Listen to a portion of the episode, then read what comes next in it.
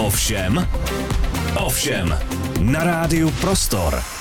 Už tuto neděli se v Pardubicích běží nejslavnější český dostih se suverénně nejvyšší price money 5 milionů korun. Velká Pardubická každoročně poutá zraky lidí, kteří normálně v průběhu roku na dostihy úplně nechodí. Nějak ten sport možná zásadně ani nesledují. Ale přesto, když se běží velká, tak je to velký fenomén. Týden před Velkou Pardubickou to musí být asi jeden velký taxis pro všechny, co se kolem závodu, ale hlavně kolem koní točí. A o to víc mě těší, že ve studiu už je právě teď se mnou dnes dostihová trenérka koně, který před dvěma lety vyhrál. A letos, co by 12-letý Valach, bude startovat na Velké Pardubické znovu Kuň Talent a jeho trenérka Hanna Kabelková je se mnou dnes ve studiu. Hanko, vítejte v Rádiu Prostor. Dobrý den, moc mě těší. Eh, máme trošku spoždění, je to tím, že jste nejela na dostihovém koni, evidentně. ale že jste spoléhala na koně pod kapotou a to se někdy v Praze úplně vymstívá. Takže jsem moc ráda, že jste dorazila. Eh, dnes to bude o tom, co vlastně obnáší trénink dostihových koní i o tom, eh, jak vlastně se u koně pozná, že má nějaký dostihový potenciál a určitě přijde i na další, věc, další věci, které vás, posluchače, budou zajímat a já osobně si zase velmi ráda rozšířím své koňské obzory. Markéta Rachmanová, zdraví, začínáme. Posloucháte ovšem s Markétou Rachmanovou. Dostihová trenérka Hanka Kabelková je mým dnešním hostem tady v Ovšem. Eh, když se někdo rozhodne mít koně, tak si na sebe malinko plete byč, protože je to samozřejmě radost, ale obrovská starost. A mám pocit, že když se někdo rozhodne starat se a trénovat o dostihové koně, tak ten byč je ještě silnější a větší a je to prostě zkrátka daleko vyšší level. U vás to byla láska od dětství? Ano, ano, jsem taková potrefená od dětství. Běhala jsem od malička za každými koňmi, nejen koňmi, jako mám ráda všechny zvířata, ale ty koně jsou u mě jako úplně, úplně topka. A rodiče mě zastavovali u, u každého výběhu, eh, šetřila jsem si celý rok, abych se mohla pak někde povozit na koni a tak, takže jo, opravdu jsem totálně potrefená. Čím si vysvětlujete takovouto věc? Že mám pocit, že každá holčička má někdy takovýto koňský období v dětství, že musí mít tričko s koníkama, chodí prostě do té stáje. Pak je třeba rodiče pošlou eh, ve 12, ve 13 letech na nějaký tábor prázdninový, kde si musí už vyzkoušet tu práci kolem koní a do půl roku to ty holky přejde. je to nějaký speciální gen, který je prostě ve vzduchu, že ty holky to takhle mají? Já bych řekla, že je to takový ten syndrom trošku princeznovský, když vidí, jak jezdí se na tom koni a, a třeba takový tři oříšky pro popelku, teď je to krása, romantika, takže si myslím, že tam, tam by mohl být asi takový nějaký základ a pak takový ten vztah k těm zvířatům, hmm. to asi dřímá v spoustě lidí z nás, takže když se tohle to propojí, tak si to asi spousta, spousta těch děvčat chce zkusit. No. Hmm, je to taková ta pečovatelská možná uh, věc, která se potom vlastně proměňuje v mateřství, že? Tak, asi je nám to tak, jako dáno bych to tak trošku viděla. Hmm, no. hmm. Uh, vy jste někdy sama zkoušela závodit na koni? Ano, párkrát, párkrát, ale moc příležitostí jsem nedostala, takže, ale byl to můj velikánský sen, nenaplněný hmm. tedy. A je pravda, nebo osobně mám pocit, že dostihový sport je tedy primárně sport mužů. Nicméně v historii byly nějaké žokejky, které byly i úspěšné. Eh, vím, že třeba Martina Růžičková šestkrát bojovala o to, aby dokončila Velkou Pardubickou. Tuším, že až někdy v roce 2014 se jí to povedlo, ale to už jí bylo asi 50. No, myslím si, že jo. Takže čím to je, že je to spíš jako výhradně sport mužů? On je to dost tvrdý sport, ale ale doba se teda otáčí a co se týká rovinových dostihů, tak tam už teda téměř začínají převládat uh, děvčata. Mm-hmm. Ale ty překážky, je to tvrdý sport, ty kluci jsou většině zlámaný, nebo vůbec ne kluci, teď třeba aktuálně uh, jedna z takových začínajících jistkyň, uh, poměrně dost úspěšných, taky je teď zrovna momentálně aktuálně zraněná, takže mm-hmm. ono je to vážně těžký, těžký řemeslo. No. Mm, a přitom mně přijde, že ta fyzická konstituce vlastně jako ženská se nabízí víc na toho koníka, protože ty žokové jsou přeci chlapy, jejichž průměrná váha je kolik? Tak na, na překážky 65, hmm, hmm, hmm. na roviny o 10 méně. Hmm, no, tak a, a když se podíváme na to trenérské odvětví, tak tam je to poměrově ženy, muži jak? Víc, víc mužů je tam, určitě. Hmm. Myslím si, že na to mají víc lokty než, než ty ženský, protože je to dneska už docela velká konkurence. Uh-huh, uh-huh. Uh, vy jste žena, velmi úspěšná trenérka dostihových koní. Uh, máte už odrostlejší děti, takže vám už asi odpodají takové ty primární denní rodinné starosti. Jaký to ale bylo dřív, když ty děti byly menší? Jo, je to, je to těžký. Když byli úplně malí, tak já jsem to ani nedělala, toto řemeslo. V podstatě jsem do toho naskočila, až když mladší syn byl někde ve věku 3-4 roky. Mm-hmm. A, ale je to těžký samozřejmě. Je té práce dost. Musíte, když nechodíte, i, i třeba když já nechodím na odpolední služby, ale jsou tam i jiní zaměstnanci za mě, tak zase dělám takové ty věci kolem uh, ty přihlášky a vymýšlím, kde ty koně by mohly startovat a takový to schánit krmení a to zajišťování toho chodu Ta té administrativa stáje. třeba. Přesně hmm. tak, takže to, to zase dělám odpoledne, protože dopoledne se plně věnuju chodu hmm. stáje a tréninku a tak. No. Zase mám pocit, že ženská, tím, že je zvyklá z domova, z rodiny, tak eh, možná ví, jaký to je, když si dítě postaví hlavu a tím pádem má malinko průpravu na to, když si kůň postaví hlavu. Jaký to je hnout s koněm, který si postaví postaví hlavu? Někdy, někdy to jde, ale někdy to vůbec je nepřekonatelný. No. Někdy jo, se jako, to ani nezvládne. Jako... Ano, ano, ano. A co se teda udělá? Tak se řekne, tak běž a zítra si to zkusíme znova. Uh, jo, tak záleží samozřejmě, co to je za typ odmítání toho koně. Mhm. Proč? Mm-hmm. Tak přemýšlet, jestli ho něco nebolí, proč to začalo, čím to začalo, s čím to je spojený. Takže zamyslet se a pak zkusit pár věcí, ale let, když se to ani nepovede, přimět ho k něčemu. Jako, mm, jo. Mm. Uh... Zajímavý srovnání pro mě, když jsem se připravovala na tenhle ten rozhovor. Člověk sportovec a zvíře sportovec, respektive v tomhle případě kůň sportovec. Člověk sportovec, který má před sebou nějaký důležitý závod, třeba olympiádu nebo nějaký turnaj, tak samozřejmě dny předtím je určitě nervózní, ta psychika pracuje, ten den, kdy se to má odehrát, tak eh, psychika pracuje asi ještě víc, eh, má k sobě nějaký kouče a tak dál. Eh, jak je na tom kůň sportovec? On vycítí třeba konkrétně v tu neděli, kdy se prostě pojede Velká Pardubická, že dneska je ten den, kdy se něco děje? Je to na povaze těch zvířat. Každý je jiný, jako každý člověk je jiný. Někdo je nervóznější, někdo je velký profesionál, eh, někdo je flegmatik. Takže je to kůň od koně, ale určitě to vědí určitě to vědí ty zkušenější. Samozřejmě ty mladí, ne, ty jsou takový jako před dostihem třeba nabitý, takže takový energický a tak, jako úmyslně energický samozřejmě k tomu to směřujeme tak nějak, ale, ale pak takový ty starý pardálové matadoři, ty to vědí, ty poznají. Mm. Už, už, už třeba těch 14 dní předtím, jak se ladí ten trénink, jak se ubírá takového toho těžkého tréninku a ta forma se někam snaží pozvednout a, a aby byli takový jako energičtí a tak, takže ty, ty to poznají. No. Hmm, takže talent a star ty už vědí. Určitě. Talent bez zesporu, star taky. A pak je to na tom to trošku eh, jakoby vychytat v tom smyslu, že jsou koně a koně. Jsou koně, kteří jsou flegmatický a kterým to nevadí, kterým to prospěje, když jsou takový trošku natěšený na ten dostih, ale pak jsou koně, kteří jsou až moc energický a tam je zase potřeba je zkusit trošku oblafnout. Jako hmm. zkusit jim ne, ty nebudeš běhat, kašli na to, nebuď tak nervózní, papej dobře, jo, nehecuj se, věnuj se něčemu jinému a pak náhle je, ty běžíš a aby to jako moc nezjistili. Někteří, je to prostě eh, jak u lidí, charakter od charakteru. Hmm, A je to tady tak, že teďka v tom týdnu před Velkou Pardubickou ten trénink je jako mm, s nějakou nižší zátěží právě proto, aby ty koně byly jako spíš jako v relaxu a eh, připomíná mi to třeba před maturitou máme svaťák, tak se všichni drtíme, ale pak třeba ty tři, čtyři dny před už, už se prostě tolik jako nehecujem. Ano, v tom posledním týdnu, protože je to těžký dostih, dlouhý dostih, takže v, po, v tom posledním týdnu už tak nějak jako jenom pozorujete ty koně, trošku s nima hejbete samozřejmě, jako jo, chcete jim dělat dobře, takže jako ty masážičky a tak, nebo aspoň u, u mě to tak funguje, ale takový to gro tréninkový už, už je za námi. Hmm, Jak konkrétně vypadá trénink a jak vypadá vlastně kvalifikace na Velkou Pardubickou, tak eh, o tom za chvilku tady na Rádiu Prostor. Posloucháte ovšem s Markétou Rachmanovou. Hmm.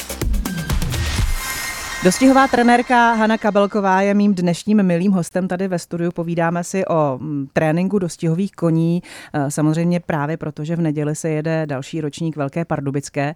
Eh, kvalifikace na velkou vypadá, vypadala v minulosti údajně tedy tak, že se jeli čtyři kvalifikační dostihy v Pardubicích. Eh, pokud kůň dokončil, tak vlastně byl automaticky tam a letos snad údajně poprvé je to čas, čas 30 vteřin za vítězem a ten vás vlastně kvalifikuje do toho hlavního závodu. To sedí. Ano, ano, ano. Hmm. Dá se už při té kvalifikaci eh, vyčíst, v jaké je ten kůň pro ten samotný velký dostih kondici, jaké jsou jeho šance na výhru, na vítězství? Úplně moc ne, protože ten se- seriál kvalifikací v podstatě je od konce května a končí tím zářijovým dostihem, tudíž to je strašně uh, dlouhá doba. Hmm. Takže když má kůň některý v květnu top formu, a pak už z ní trošku opadá, tak vůbec nemusí jako hrát hlavní roli v tom říjnu. Ale samozřejmě může. To, hmm. takže, takže úplně se to moc takhle nedá. Takže je to vlastně otevřená věc, Velká Pardubická, každoročně. Ano, určitě. Tak jako samozřejmě ví se, který kůň naplňuje nějak ty, tu výkonnost, tak eh, ten pochopitelně bude favoritem. Pak když eh, v předposlední Eh, nebo v té poslední za září nějaký kůň, tak taky bude favoritem, protože už je to blízko. Mm-hmm. Ale jestliže nějaký koníček za září v té květnové, tak to ještě nic moc neznamená. Mm-hmm. No a čeho se teda mají chytit ty sáskaři? Lidi, kteří si prostě chtějí na toho koníka sadit, tak kde je vlastně ten moment, který ukáže, že tenhle ten kůň by mohl uspět? Tak většinou, když jde, když jde kůň třeba tu první kvalifikaci, tak pak musí jít ještě jednu. A když tam to potvrdí, mm-hmm. tak si myslím, že to je už jako jistá jistota většinou už to bývá takový nějaký favorit, spolufavorit.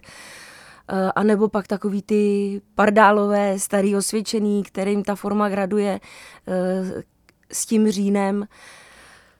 A pak v neposlední řadě teda ještě i koně, kteří jsou tam stabilně, mm-hmm. kteří prostě furt můžou být druhý, třetí, čtvrtý v těch kvalifikacích, ale stále tam jsou, tak jednou ten jejich čas může přijít mm-hmm. a je vidět, mm-hmm. že to dali. A nebo pak ještě kůň, který třeba vyhrál Velkou Pardubickou, nebyla to náhoda, jakože tam prostě uh, ten potenciál je, vyhraje jí, a pak nemusí být dobrý v těch kvalifikacích. Hmm. Ale v té velké to zase může dát, protože to může být třeba vyloženě podzimní typ koně, nebo to může být vyloženě ultravytrvalec, hmm. nebo jde kvalifikací jenom tak jako bez nějakého extra velkého tréninku, jenom tak na doladění formy a pak to tam pak to Šoupne. tam je. Přesně tak.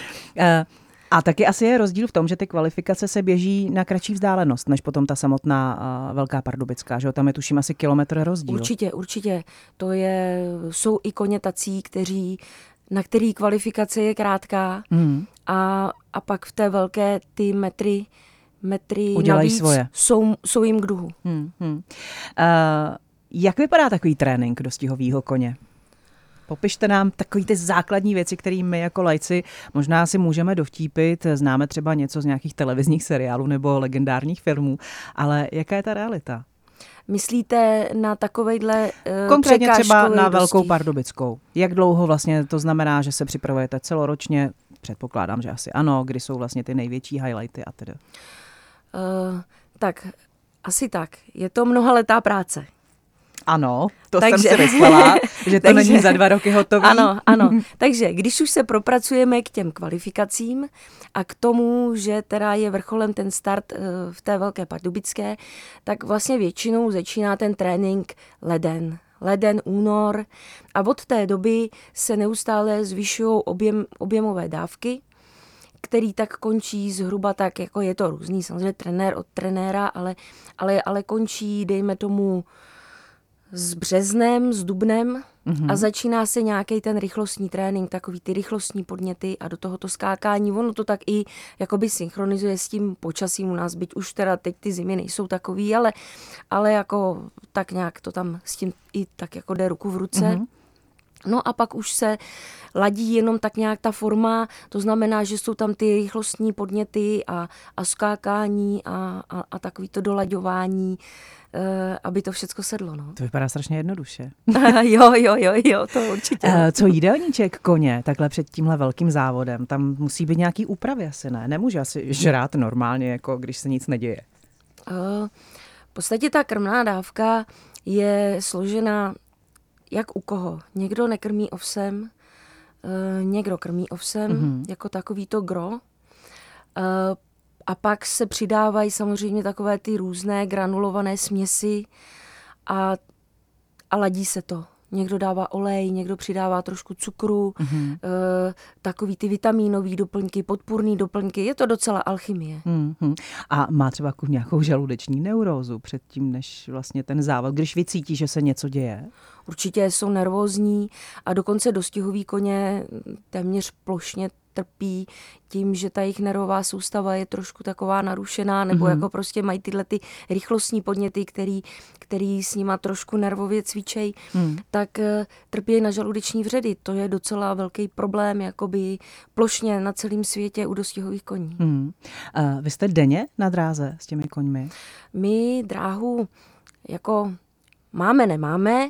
My nejsme na dráze jako takové, ale máme tam malou takovou dráhu eh, jenom jako pracovní mm-hmm. na voklus a na takovýto základní rozpracování, rozehřátí koně.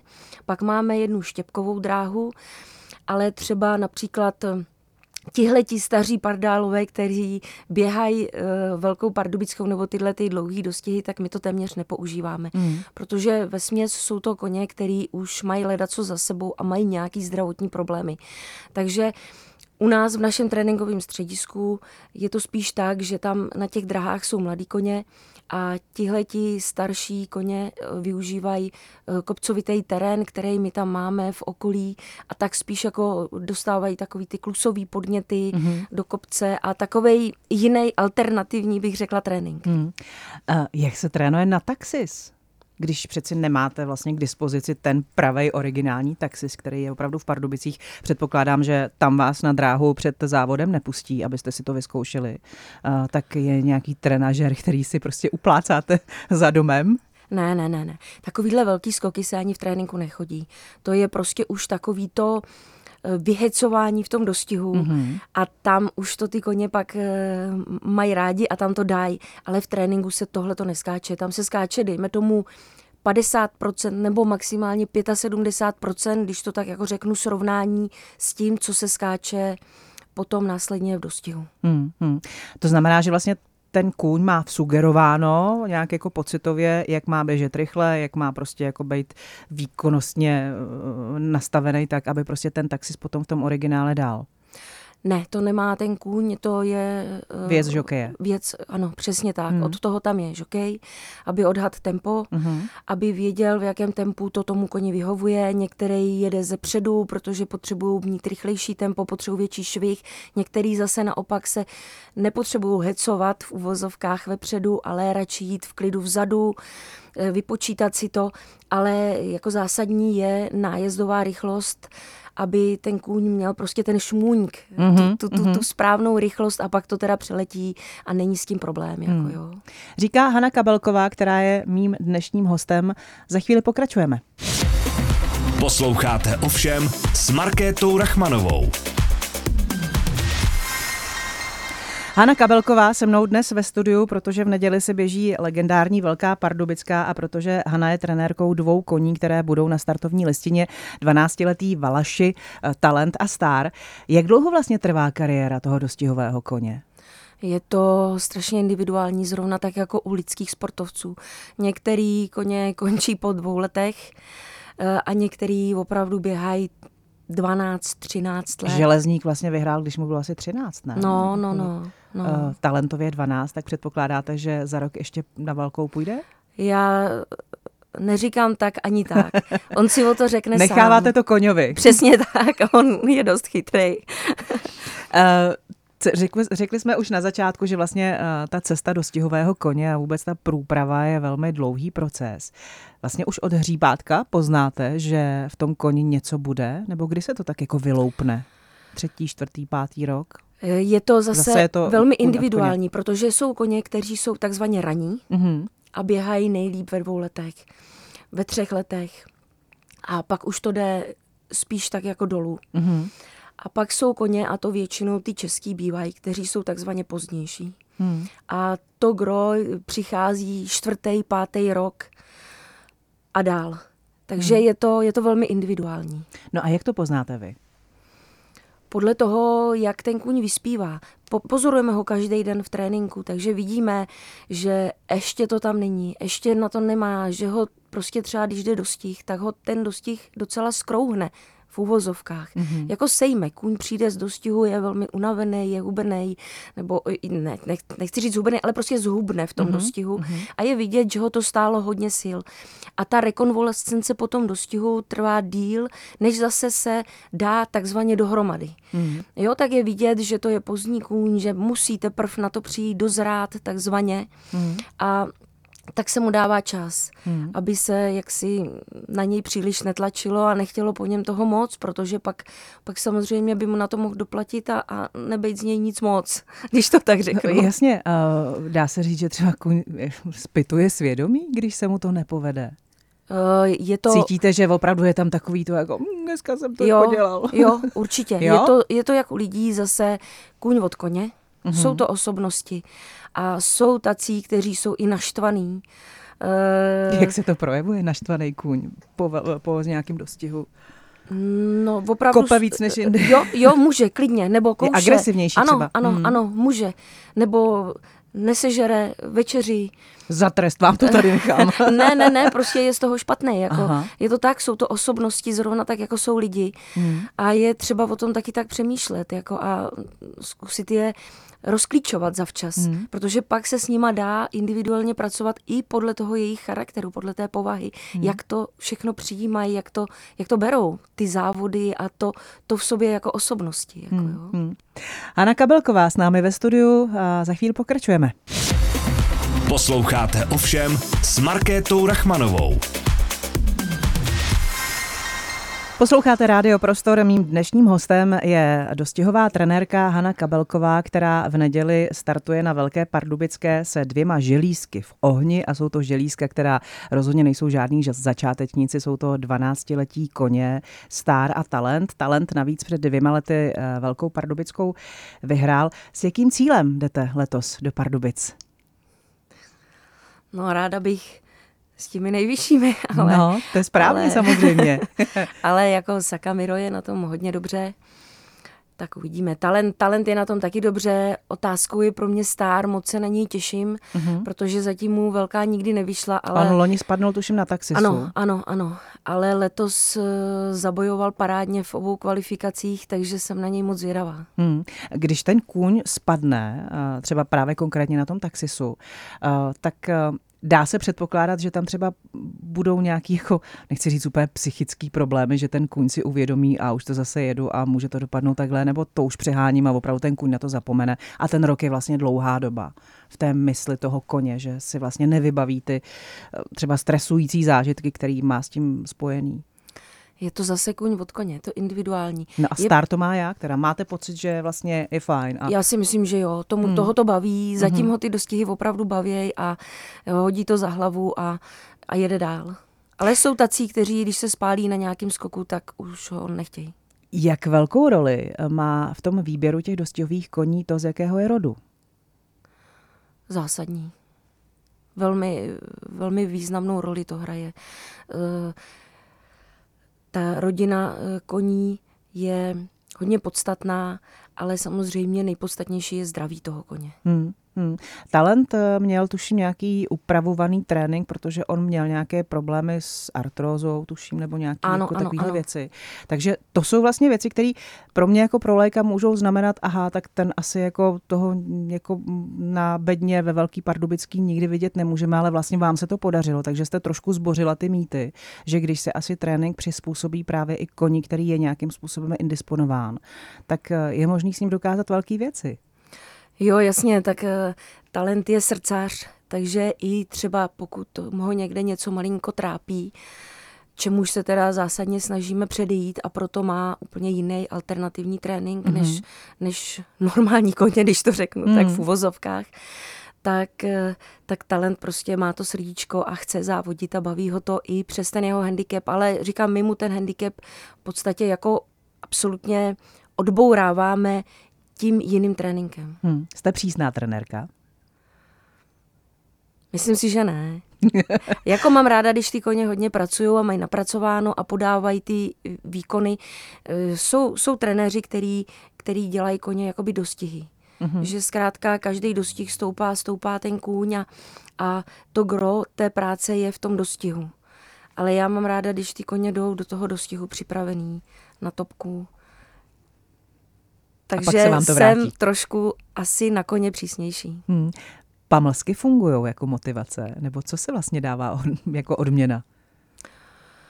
podrbe se za uchem. Pochvala, přesně tak. Poplácáme je, polaskáme, pochvala toho koně od člověka. Aha. A je to nutné udělat to i před, jako nějaká motivace před závodem a samozřejmě i poté, nebo máte to vypozorovaný zase, jak to na koho funguje? Ne, ty dostihoví, eh, dostihoví plnokrevníci jsou tak, eh, tak sami namotivovaný, někdy až přemotivovaný, je to baví hrozně to závodění až na výjimky samozřejmě, jo, ale takže ty není potřeba. Já si nic. představuju koně, který ho to nebaví. Jako, je, je, jak se projevuje takový kůň, který ho to jako nebaví závodit? No prostě to tam nedá. Prostě se šprajcne a jo, buď, buď, obejde překážku. A, no, buď vůbec nechce odstartovat, ale to většinou tak není. To většinou, když nechce odstartovat, tak už má nějakou bolest, kterou třeba ty lidi neodhalí, mm-hmm. ale ten kůň to musí dát až takovýmhle způsobem najevo.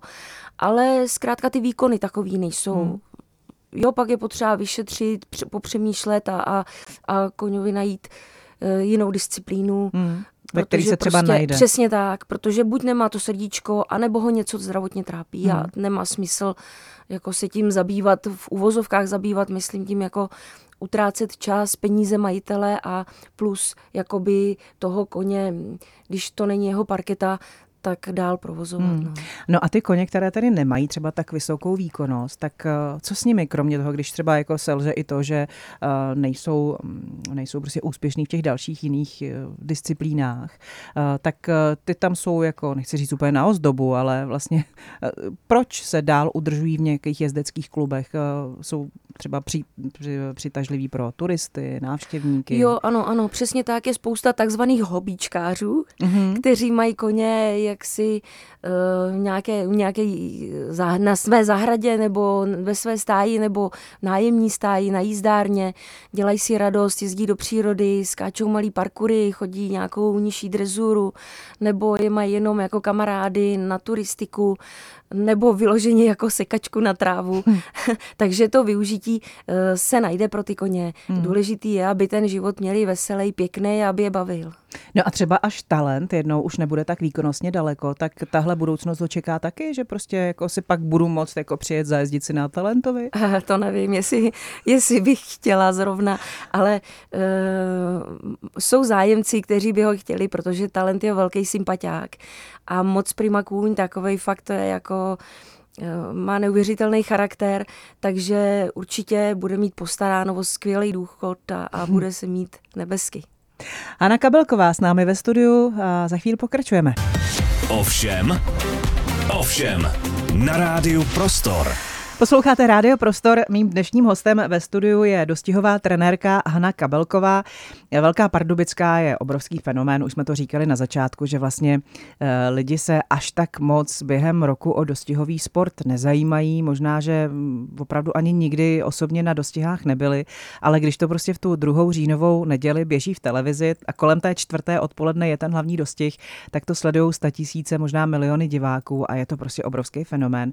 Čím si to vysvětlujete? Že je to takový fenomén, velká pardubická. Určitě je to tím, že je to legendární závod, který už je tady od nějakého roku 1874, 5, tak nějak. Um, takže je tam prostě ta, ta velká historie. Je to veliká tradice, má to podle mě teda obrovské charisma. Uh, a takový náboj. Je to, je to vážně veliký dostih a veliký sportovní zážitek. Hmm. A myslíte si, že převažuje v dnešní trošku materiálně nastavený době to, že ty lidi tam samozřejmě jako u toho láká i to, že tam můžou vyhrát nějaký velký peníze, to sáskaření? Je to jistá přitažlivost toho třeba pro někoho i víc než ten dostih samotný, ty koně a tak dál? tak určitě takzvaný hraví lidi, tak je to baví, je to taková výzva jistá, takže takže si myslím, že i to je součást dostihového sportu a nejen dostihového hmm. sportu, ale v podstatě dneska už každého sportu. Takže určitě, určitě i to, ale jako když chtějí vsázet, tak musí vědět, na co, na co budou sázet. Tudíž si o tom musí trošičku udělat přehled, podívat se na ty koně, musí se tomu malinko pověnovat. Uh, asi ne, nelze, ne, i když nevím, já nejsem sáskář, takže možná jde typovat si jen tak, jako podle jména, asi je to taky, občas hmm. se to povede, je to taky zábava do jisté Tak ono míry, se vždycky ale... jako uh, vyrojí nějaká prostě jména, která jsou ten rok favoritem, tak uh, je možný, že to může být nějaká cesta a ukázka. Vy sama jste si nikdy ne- nevsadila na koně? Naprosto minimálně a většinou se nechám zavíst úplně někam, že všecko prohraju, takže nejsem nejlepší sáskař. Eh, Velká Pardubická byla bez sporu a stále možná je takovým tím polarizačním eh, dostihem, kdy má samozřejmě spoustu příznivců, ale taky, nevím jestli spoustu, ale nějaké odpůrce. Jistě v minulosti tam byly takové ty akce, kdy se eh, lidé tam prostě zastávali koní a přivazovali se k taxisu a tak dále, a tak dále. Pořád ještě platí to, že ten dostih je pro koně nebezpečný? A že je to týrání zvířat a já vím, že ptát se na tohle dostihové trenérky je asi trošku mimo mísu, ale váš osobní vzkaz třeba těm, kteří prostě um, k Velké Pardubické mají jisté předsudky? Řeknu to takhle, kdyby ty koně nechtěli závodit, tak je k tomu nikdo nepřiměje. Ty koně to závodní srdce mají. Uh, když když tam máme nějakýho, který nechce, nechce, tak ho nedonutíme, prostě ho vyřadíme, najdeme mu jinou parketu, jinou disciplínu. Takže do těch dostihů se skutečně dostanou jenom koně, který to baví a který to závodní srdce mají, protože kdo bude provozovat za měsíční penzi uh, a platit koně, který závodit nechce? Hmm. To přeci asi nikdo. Takže ono je to skutečně baví. Eh, dávají do toho moc, teď je to vidět v tom finiši. Některý prostě tam dá, položí úplně všechno, veškerý síly a pak je nadšený. Vzpomínám třeba, když jsem měla v tréninku Trezora, ten když probíhal vítězně kolem tribun, tak zvednul vocas a, a hlavu a, a byl úplně nadšený jako z toho potlesku těch lidí. Takže toliko bych asi vzkázala. Skutečně bychom je nedonutili běžet, kdyby nechtěli sami. A nebylo to pro ně přirozený. Ano, přesně hmm, tak, hmm. přesně tak. Jak vy prožíváte osobně Velkou Pardubickou, jakožto trenérka koní, které budou prostě letos na startu. Před dvěma lety jste zažila vítězství. Jste jako ten v úvozovkách ambiciozní rodič, který stojí a hecuje u tribuny, anebo radši jste někde v klídku zalezla a e, nechcete se na to vlastně jako moc no, dívat? No, radši bych tam ani nebyla. Jo? Mm, a když talentík vyhrál, tak jsem si ho vodila, abych to takzvaně vykrokovala. abych se vychodila trošku, abych to vydýchala. Aha. A pak jsem se na půlku dostihu nedívala a je to tak u mě obvyklý. Teď ho asi vodit nebudu, nebo, ne, nebo nebudu určitě, ale e, chodím tam, jak má toha. Jsem velmi stres. nervózní, je, to, hmm. je to pro mě to veliký stres a myslím si daleko větší než pro ty mý koně. A čeho se bojíte nejvíc, že spadne? A že se zraní, že tam prostě je tahle ta věc. To si ani nepřipouštím. To, to, s tím do toho ani nejdu. Mm-hmm. Já jdu do toho s tím, že všechno dopadne dobře, ale jsem nervózní, prostě je zatím x let práce, spousty lidí, peníze majitelů a tak, takže prostě mám velký... Je to zodpovědnost. Velký, ano, ano, ano. Mm. Cítím velkou zodpovědnost a, uh, a hlavně teda asi u mě převažuje to, že vím, jak to ty koně baví. A jak mám ty svý koně ráda, tak bych jim to hrozně přála. Jako hmm. odměnu pro ně. Jasně. Uh, musí určitě fungovat velká symbioza mezi vámi, koněm a žokejem. Na ty jste měla vždycky štěstí. Myslíte? Nebo ne? Otázka a... řečnická. No, tak to víte, je to sport, někdy se to povede, někdy se to nepovede. Mm-hmm. Snažím se vybírat tak, aby, aby ty mý koně jezdili lidi, kteří o to mají zájem a který to srdíčko tam mají. Mm-hmm. Jo, takže, takže asi tak, aby si toho vážili v podstatě, aby to nebrali jenom jako svoji práci. Ale ona je to tak těžká práce, že takových je většina. Tudíž pak spíš tak jenom najít, aby tam fungovala taková ta souhra. A to je důležitý. Aby ten žokej tomu koni věřil, ten kůň ho měl rád na sobě, Mm-hmm. nedřel se pod ním takzvaně, ale šlo jim to, aby tam ta souhra byla. To si myslím, že je to nejdůležitější najít prostě to, aby byli na stejné linii a aby tam byla souhra, ne aby jeden rušil druhýho a kazil mu ten výkon, mm. byť jezdec koní nebo kůň jezdci. Jak dlouho se ten vztah žokej versus kůň buduje? Eh, to je různý. Někdy ten žokej naskočí a je to tam hned. A naskočí třeba jenom v tom samotném závodě. A někdy si ho přijde vyzkoušet a někdy to tam není a někdy by ho jezdil denně. A co když to tam není? Tak musíte hledat žokeje. Mm, ano, tak by to chtělo prostě udělat změnu a nekazit ani jednomu chuť, když to tak řeknu. Mm. Ani koníkovi, ani žokejovi. Mm. Stalo se někdy, a určitě stalo, řeknete mi, že se to stává třeba často, ale eh, že ten závod, eh, ať už to byla velká nebo cokoliv jiného, eh, neskazil kůň, ale skazil to ten žokej? Jasně, to se stane a ani to nemusí být jako skazit, ale právě tam nemusí být ta souhra. Mm-hmm. Jo, prostě kůň je nějakýho charakteru a ten jezdec to nemá úplně rád, nebo to tak neumí. Řeknu třeba příklad, kůň je strašný rychlík, chce utíkat ze předu a je potřeba ho nechat, protože když se s ním ten žokej bude tahat, tak se takzvaně kůň upuluje. Prostě ty síly dá do toho boje s tím jezdcem mm-hmm. a ne do toho běhu.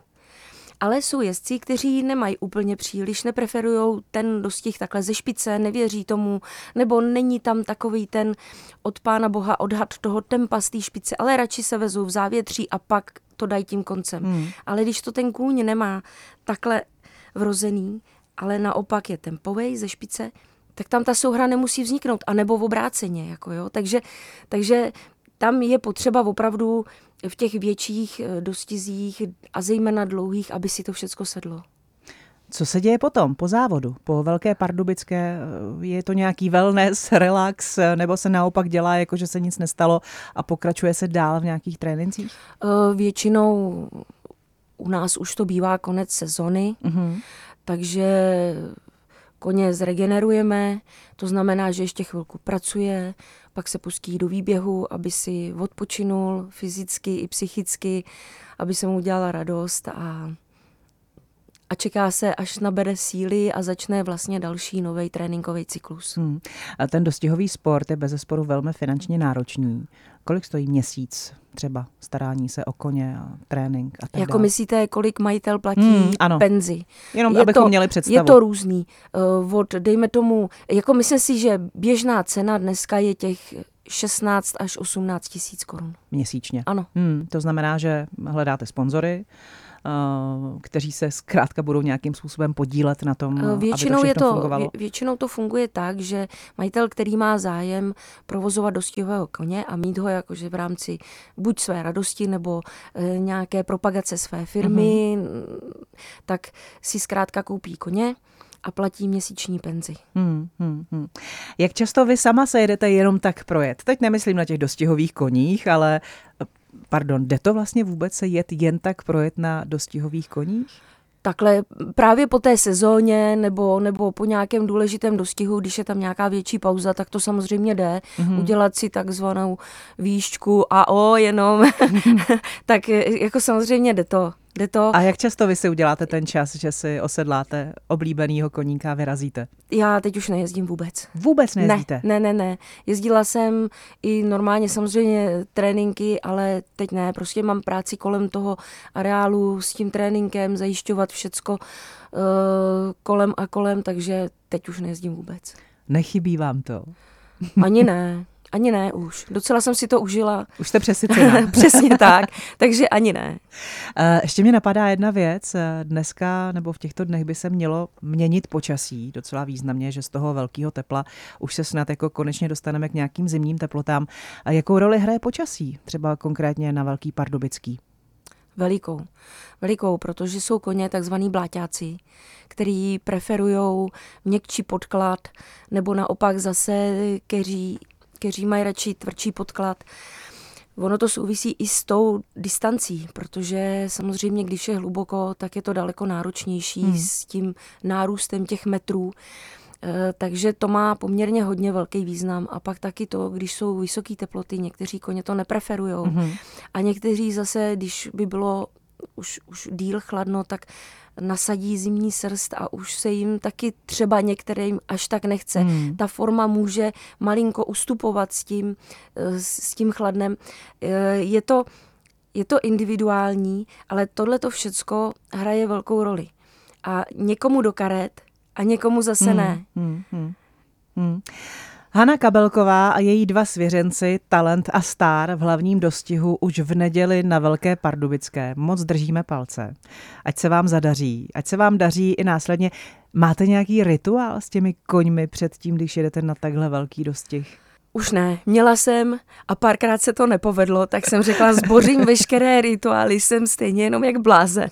takže, takže ne, opravdu se snažíme jenom, aby byli na tom co nejlíp, aby ze sebe měli co nejlepší pocit. Samozřejmě těch posledních 14 dní je obskakujeme, ofukujeme, všude zavíráme, aby na ní náhodou nepřišel nějaký průvan a, a dekujeme, ale to je tak celý. Hodně štěstí vám přejeme. Děkuju moc, bylo to moc příjemný. Děkuju. Dostěhová trenérka Hanka Kabelková byla dnes mým hostem tady na Rádiu Prostor. Markéta Rachmarová se loučí a jen připomínám, že celý rozhovor si můžete poslechnout na www.radioprostor.cz a nebo dnes po 18. hodině.